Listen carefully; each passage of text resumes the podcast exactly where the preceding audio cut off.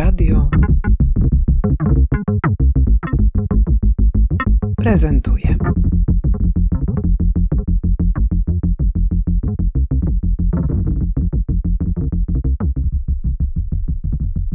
Dominik Czapigo, redaktor w kwartalniku Karta. Przez lata zajmowałem się programem Historia Mówiona w ośrodku Karta. Jestem redaktorem inicjującym i opiekunem redakcyjnym polskiego wydania Głosu Przeszłości Paula Thompsona i Joanny Bornat. Adriana Kapała, Centrum Archiwistyki Społecznej. Wcześniej też byłam związana z Fundacją Ośrodka Karta, gdzie y, nagrywałam, koordynowałam też projekty historii mówionej, a tutaj w Centrum Archiwistyki szkole archiwistów społecznych również między innymi z tego, jak dobrze prowadzić wywiad, jak pozyskiwać historie mówione. Nasza ciekawość tego, co do nas mówi przeszłość, kim mówi, kto może nam tę przeszłość opowiadać, jest już dojrzała. Wydaje się, że wiemy, że historia jest ciekawa właśnie przez to, że może być wielogłosowa, że może być generowana przez uczestników, którzy nie są na eksponowanych stanowiskach, którzy nie są predestynowani do widoczności przez samą swoją funkcję. Rozumiem, że tym się właśnie też zajmuje archiwistyka społeczna. W tej książce mamy szczególny jej przypadek, to znaczy ten, który rejestruje głos. Czego można się dowiedzieć więcej ze słuchania głosów, które opowiadają przeszłość. Chyba przede wszystkim tego, czego nie dowiemy się z jakichś e, dokumentów statystycznych, czy, czy właśnie często też podręczników e, szkolnych, co my też jako centrum dosyć często powtarzamy, a chyba i ja i Dominik jako, to, jako też praktycy, praktyczki historii mówionej doskonale znamy, czyli no ta indywidualna opowieść pojedynczego człowieka, której której zapis no, jest czymś też wyjątkowym, tak? Samo spotkanie, samo opowiedzenie takiej historii. Myślę, że to jest też wielką wartością dodaną tego, że ta książka pojawi się na, na polskim rynku. Polski czytelnik będzie mógł zapoznać się z, z tym, że no to nie jest też coś, znaczy to jest coś wyjątkowego, tak? Ale że robili to inni wcześniej na świecie, że ta historia mówiona też jest doceniana, jest ważna też w innych, w innych krajach i że to, co archiwa społeczne robią w Polsce, jest właśnie tym, tak? Jest tym słuchaniem głosów przyszłości. To jest przede wszystkim możliwość takiego indywidualnego z perspektywy jednostki spojrzenia na, na przeszłość. Y, zobaczenia, że różne rzeczy, które nam się przydarzają, są ważne. Bardzo często nasi rozmówcy, kiedy prosimy ich o rozmowę, reagują w ten sposób, że nie mam nic ciekawego do powiedzenia, nie byłem nikim ważnym. E, ta książka dowartościowuje zwykłych ludzi, e, pokazując, że każdy ma jakąś historię i że te historie najczęściej warte są e, zapisania. W historiach nagrywanych mamy też emocje, których bardzo często nie możemy wyczytać w dokumentach. A jeśli będziemy się w przyszłości koncentrowali na tym, żeby pracować z zapisami źródłowymi, czyli właśnie z dźwiękiem, z głosem i z obrazem, to mamy też możliwość e, zobaczenia kolejnego wymiaru, którego już na pewno w dokumentach nie spotkamy, czyli właśnie emocji, e, tembru, zatrzymania, czasami uśmiechu, czasami płaczu. To są bardzo ważne, bardzo ważne rzeczy i o tym też jest mowa w tej książce, że, że to, jest, to jest wartością. Zanim porozmawiamy o samej książce, bo to ona jest bohaterką naszego dzisiejszego spotkania, jednak podrążmy ten głos jako materiał archiwalny. Wiemy, kiedy te archiwa się zaczynają. One się zaczynają wraz z urządzeniami, które pozwalają na nagrywanie dźwięku, czyli to jest mowa o ilu latach wstecz. Takie projekty, w których więcej nagrań w jednym momencie powstawało, to są, to są projekty tuż powojenne. E, potem to się intensyfikuje, gdzieś lata 60., 70. jest ich coraz e, więcej i ewidentnie to koreluje z rozwojem e, technologii i z jej dostępnością, dlatego że przez lata można było nagrywać dźwięk, ale urządzenia, które pozwalały rejestrować dźwięk w sposób profesjonalny, były dostępne tylko dla profesjonalistów. Były bardzo drogie, były też przede wszystkim duże wymagały często obsługi kogoś, kto bezpośrednio nie był zaangażowany w proces nagrywania. W związku z tym to wszystko było znacznie bardziej skomplikowane niż jest dzisiaj, kiedy rozmawiamy sobie w tym małym pokoju i pani trzyma dyktafon i on świetnej jakości dźwięk e, rejestruje. Ten ogromny skok technologiczny, który zresztą też Thompson w swojej książce podkreśla, no on też przyczynił się do tego, że możemy te głosy rejestrować i też ten swoisty trend na, na to, żeby właśnie zbierać takie opowieści. No w Polsce ciągle nagrywa się z, najczęściej takim kluczem najstarszych osób, najstarszych, nie wiem, mieszkańców naszej wsi, miejscowości, no ale to, to są rzeczywiście ostatni świadkowie lat, z których takich nagrań do tej pory na przykład mogliśmy nie mieć, więc myślę, że, że ciągle jeszcze mamy tych świadków, świadkinie na przykład II wojny światowej, czy nawet jeszcze okresu tuż przedwojennego i widzimy, że rzeczywiście no, staje się to czymś ważnym często też dla tych ludzi właśnie z, z archiwów społecznych po prostu. Nagrywanie stało się taką no, potrzebą też y, chwili, ale jest też dostępne technologicznie. Tu y, niechże książka już wejdzie na pierwszy plan, bo ona dotyczy tego, jak nie tylko jak rejestrować historię, ale jak robić to dobrze. Zacznijmy od tego, że ta e, książka w pierwszych rozdziałach pokazuje nam taką filozofię związaną z nagrywaniem, z ocalaniem tych indywidualnych e, relacji, czyli daje nam taką podbudowę. Trzeba pamiętać, że pierwsze wydanie książki to jest 78 rok, kiedy historycy musieli jeszcze przekonywać, że e, źródła mówione i głosy ludzi są cenne i od tego się tak naprawdę ta książka y, zaczyna. Pokazuje relację między historią mówioną a historią. Mówi nam o tym, czym jest wiarygodność w odniesieniu w ogóle do źródeł historycznych, zarówno takich dokumentów, jak i, jak i nagrań. Więc to jest y, taka dobra baza, żeby zyskać pewność, jeśli ktoś ma wątpliwości, czy aby na pewno warto nagrywać, co to warte, czy to jest na pewno historia. A potem rzeczywiście mamy wiele takich e, cennych wskazówek. Są też rozdziały, które powiedzmy są takimi rozdziałami wręcz technicznymi. E, na przykład rozdział zatytułowany Wywiad, następujący po nim e, rozdział po wywiadzie. Jest też aneks do tej książki, trzy możliwe scenariusze wywiadu, który jest bardzo ciekawy, bo też pokazuje, jak historia mówiona i to, w jaki sposób ją uprawiamy, jest kulturowo ukształtowana. W trzecim scenariuszu do wywiadu biograficznego są pytania, których nigdy sam bym nie zadał, nagrywając tutaj, a Paul Thompson z Joanną Bornert podpowiadają, takie pytania możecie zapowiadać. I y, czytałem to z pewnym nie tyle zdziwieniem, co myśląc sobie, że no właśnie tu jest pewna różnica między tym, y, jak my to robimy w Polsce i, i jakie rzeczy wyobrażamy sobie jako możliwe, a jak robią to na Wyspach czy, czy w Stanach Zjednoczonych. Osoby, które nas teraz słuchają, być może się zastanawiają, czy ja bym taki wywiad mógł zrealizować.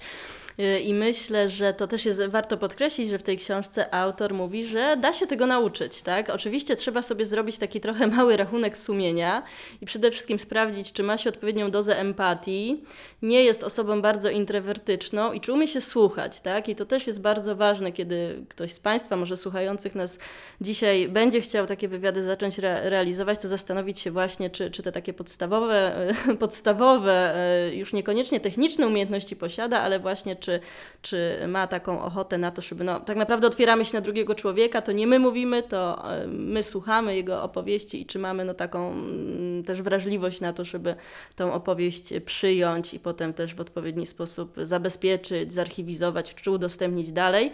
E, ale to jest warte podkreślenia, że rzeczywiście można się tych aspektów technicznych nauczyć i że pewnie większość osób, które by chciały takie wywiady zrealizować, no naprawdę może to po jakimś przeszkoleniu, wejściu w to, po jakimś tutoringu po prostu zacząć to robić. Po przeczytaniu tej książki. I po przeczytaniu książki. Ale ja mam takie pytanie do Was, bo to jest strasznie ciekawe, że jednak rejestrując rozmowę, która staje się częścią archiwów mówionych, namawiamy osobę, żeby mówiła nie do nas, tylko mówiła do tych wszystkich, którzy będą jej słuchać, którzy będą na podstawie tej powieści tworzyć materiały badawcze, książki dotyczące czasów, o których ta osoba opowiada. I teraz porozmawiajmy trochę o archiwach mówionych jako źródle wiedzy. Bo na mnie oczywiście bardzo mocno działa, kiedy słucham zapisów osób, archiwalnych zapisów, tego, w jaki sposób one mówią. Nawet takie drobne mlaśnięcia przy wspominaniu potraw to jest coś, czego żaden dokument pisany nie odda. No ale wyobrażam sobie, że badacz też jest trochę nieczuły na tego rodzaju urocze fragmenty. Co interesuje badacza w takich zapisanych rozmowach? Historia mówiona jest dziedziną interdyscyplinarną, więc powinniśmy sobie na początku zdefiniować, kim jest ten badacz, który jest zainteresowany historią mówioną. Bo jeśli do archiwum przychodzi psycholog jest zainteresowany czymś innym niż e, e, filolog, który zajmuje się językiem. Czym innym zainteresowany jest historyk, który czasami po prostu szuka jakiegoś potwierdzenia dla pewnych konkretnych faktów albo zestawia historie mówione z dokumentami, które ma, a czym innym jest zainteresowany socjolog, który zajmuje się strukturą społeczną, klasowym wymiarem społeczeństwa, transformacją. Na pewno ta krótka lista nie wyczerpuje wszystkich potencjalnie zainteresowanych e, archiwami historii mówionej. Są tutaj też oczywiście dziennikarze i ludzie e, radia.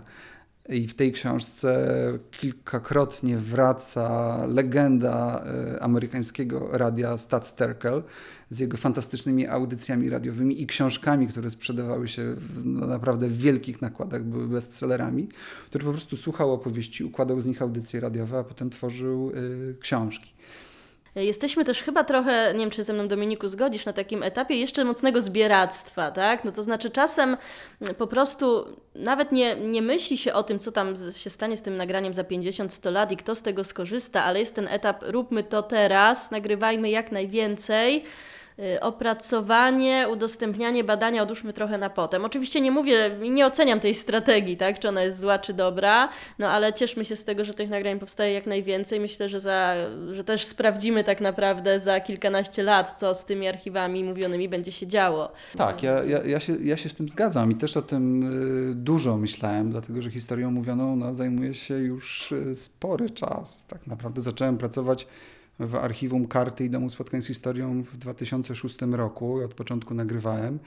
E, I mam trochę takich spotkań, nagrań za sobą i projektów, w których uczestniczyłem. I rzeczywiście przez lata było tak, że nawet pisząc wnioski, bo oczywiście my musimy zdobywać finansowanie na nagrania, na wyjazdy, zawsze używaliśmy tego argumentu, że musimy nagrać tę grupę, bo to już jest ostatni moment, żeby to zrobić. E, I mogło się wydawać, że to już jest takie trochę rytualne na potrzeby wniosku, no ale teraz y, odkrywam, bardzo często chodząc na pogrzeby moich dawnych rozmówców, że, że to naprawdę był ostatni moment, żeby zapisać tę ich historię. I myślę, że to też wynika z naszej specyfiki, to znaczy naszej polskiej specyfiki. To znaczy, my przez lata mieliśmy pewne obszary pamięci zamknięte na eksplorację, to jest jedna rzecz. Druga to jest ta kwestia technologiczna, o której sobie mówiliśmy, że w latach 70. czy 80., szczególnie tutaj, e, w Polskiej Rzeczpospolitej Ludowej, no nie każdy dysponował dobrym sprzętem i mógł nagrywać, a poza tym nie mógł rozmawiać o pewnych rzeczach, które były wykluczone z takiej narracji oficjalnej. Siłą rzeczy dlatego projekty historii mówionej w Polsce przez lata ciążyły ku najstarszym generacjom. E, to się zmienia i książka Głos przyszłości bardzo dobrze pokazuje, że historia mówiona to nie jest tylko domena nagrywania opowieści ludzi dojrzałych, ale na przykład też pracowników e, sklepu sieciowego Tesco. I tego typu projekty e, Paul Thompson i Anna Bornat opisują i myślę, że to jest niesamowicie inspirujące. Jakby pokazanie ludziom, e, że historia właśnie zwyczajnych uczestników historii, nie tylko tych, którzy mają pewne kapitały kulturowe, pochodzą z pewnych wyższych klas, stosunkowo łatwiej jest opowiadać osobom wykształconym z dużych miast. One mają coś, co ja kiedyś sobie nazwałem na własny użytek kompetencją narracyjną. Znaczy mają taką umiejętność mówienia. A bardzo często e, rozmówcy z małej miejscowości, z małej wioski, e, do których nikt nigdy nie zapukał i nie prosił o to, żeby cokolwiek opowiedzieli, po pierwsze oni bardzo często odpowiadają, że przecież moja historia nie jest ciekawa, ja nie jestem nikim ważnym. A już kiedy ich przekonamy, czasami to trwa bardzo długo, że ich historia znaczy i warto ją nagrać, no to wtedy dla nich opowiadanie często jest y, dużym wysiłkiem. I to pokazuje, że no jest mnóstwo do zrobienia i że historia mówiona może tutaj wypełnić pewną lukę, a w szczególności tutaj y, w Polsce. Paul Thompson też w pewnym momencie w tej książce mówi, a przyjrzyjmy się temu, co nagrywanie historii robi nam samym. I to jest bardzo ciekawe, bo on tam przyjmuje taki trochę konfesyjny ton, mówiąc, że on byłby dzisiaj y, kompletnie innym człowiekiem, gdyby nie nagrania. I pamiętam, i tutaj właśnie już czuję gęsią skórkę na skórze, że kiedyś mnie to, o to zapytano i pamiętam, że prawie się rozpadłem, bo, bo dziennikarka zapytała mnie, no ale właśnie co to panu robi? No i ja wtedy zacząłem myśleć, co, co mi to robi i okazuje się, że, że mógłbym powiedzieć dokładnie to samo, co Paul Thompson. Jestem przekonany, że byłbym kompletnie innym człowiekiem, gdyby nie, nie te spotkania, E, gdyby nie znajomości z tymi ludźmi, gdyby nie zasłyszane historie, bo one też dają człowiekowi taką możliwość jakby zdystansowania się do własnej historii i zobaczenia jej w odpowiedniej skali. E, więc e, postawmy tutaj akcent na to, że nagrywanie historii mówionych to jest, to jest interakcja, To jest dialog, mimo że my nawet technicznie szkoląc y, przestrzegamy przed potakiwaniem, mówieniem, mhm, bo to wszystko się nagrywa i potem w montażu będzie sporym obciążeniem, a poza tym może jakoś w konfuzję wprowadzać tę drugą stronę. Ale mimo wszystko, ale mimo wszystko jesteśmy w dialogu i to jest bardzo ważne. I też bardzo dużo rzeczy się dzieje pomiędzy y, nagraniem, piciem herbaty, rozmową, y, kolejną wizytą. No i docieramy też do ludzi, których pewnie gdyby nie ta historia mówiona, byśmy jakoś tam no, nie poznali w swoim, swoim życiu. Zresztą Thompson też o tym wspomina, prawda, że zwłaszcza, zwłaszcza kiedy pisze o tym, żeby też y, takie projekty gdzieś popularyzować wśród młodych ludzi, że oni mają wtedy czasami jedyną w życiu możliwość spotkania no, z, z ludźmi, z którymi normalnie pewnie w toku swojego życia nie mieliby za wiele styczności. Więc myślę, że to też jest taka, taka rzecz warta do, tak, do tak, podkreślenia. On, on mówi wprost, że to jest przełamywanie pewnych klasowych barier, z których istnienia on sobie świetnie zdaje sprawę.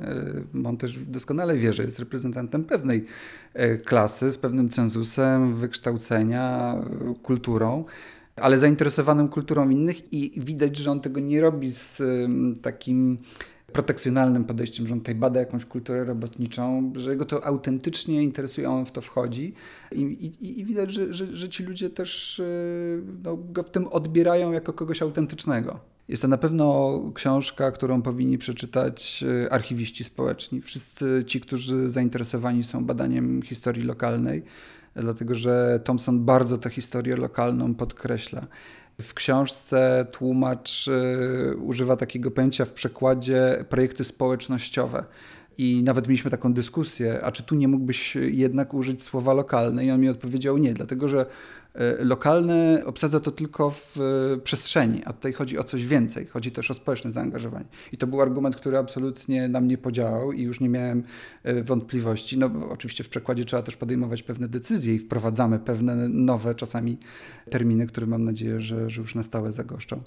To jest książka, która na pewno może być czytana przez studentów historii, ale jak myślę o studentach, to od razu też sobie myślę jednak o wykładowcach historii, bo to nie jest tylko tak, że są ci biedni studenci, którzy nie mają pewnej wiedzy i oni teraz powinni się doszkolić, e, bo wiemy, że historia mówiona przez lata musiała sobie w pewnych trudach torować drogę do akademii.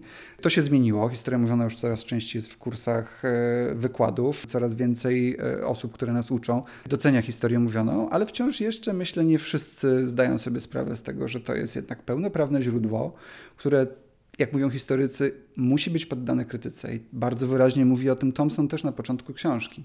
Jeśli sądzicie, że źródła pisane są w czymś lepsze od źródeł e, mówionych, że są bardziej wiarygodne, to nic bardziej mylnego. Zobaczcie, ile jest e, fałszywych źródeł, tak? Tylko my sobie to tak ustawiliśmy w naszych głowach, że jak coś jest zapisane, jest w archiwum, to już ma moc prawdy objawionej. Otóż nie.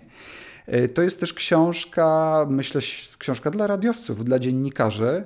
To jest jednak książka też o wydobywaniu pewnej prawdy, takiej umiejętności słuchania, która daje coś więcej niż tylko przyjemność uczestniczenia w narracji. Zauważamy, że coraz częściej zaczynają w Polsce też powstawać spektakle teatralne, czy takie czytania performatywne na podstawie właśnie nagranych relacji. Myślę, że to też jest y, świetne źródło do tego, żeby czerpać inspirację. Zresztą o teatrze też Thompson sporo wspomina i to w różny, dla różnych grup wiekowych można te, te spektakle, tak i o dramie, w której historia mówiona też może być takim, prawda, narzędziem do, do, do zrobienia tego typu przedsięwzięcia. Myślę sobie też o wszystkich wszystkich ludziach, y, którzy, których możemy wrzucić do takiego worka animatorów kultury, tak? którzy pracują na przykład z jakimiś y, grupami y, lokalnymi czy nielokalnymi, różnymi, które, które do nich przychodzą i ta historia mówiona też może mieć taki, taki wydźwięk jakiegoś no po prostu zrobienia wspólnie z, z tą historią mówioną na przykład, tak? Jakiejś, mhm. jakiejś inicjatywy. Myślę, że to też jest warte, zwłaszcza też w jakichś mniejszych, tak? Gminnych czy nawet wiejskich domach kultury, które przecież też w Polsce taką sieć mamy. Tak, y, Thompson też opisuje, jest taki podrozdział, y, historia mówiona w szkołach i na uczelniach wyższych. I, i, i także myślę, że, że to może być książka, no może nie dla uczniów szkoły podstawowej, bo, bo jednak myślę, że ona będzie jeszcze trochę za trudna w odbiorze, ale już dla nauczycieli jak najbardziej. Thomson pokazuje wielki potencjał tkwiący w projektach historii mówionej, realizowanych bezpośrednio przez uczniów. To mi też dało do myślenia, dlatego że do nas czasami zwracają się nauczyciele z prośbą o to, żeby zrobić takie szkolenie dotyczące nagrywania.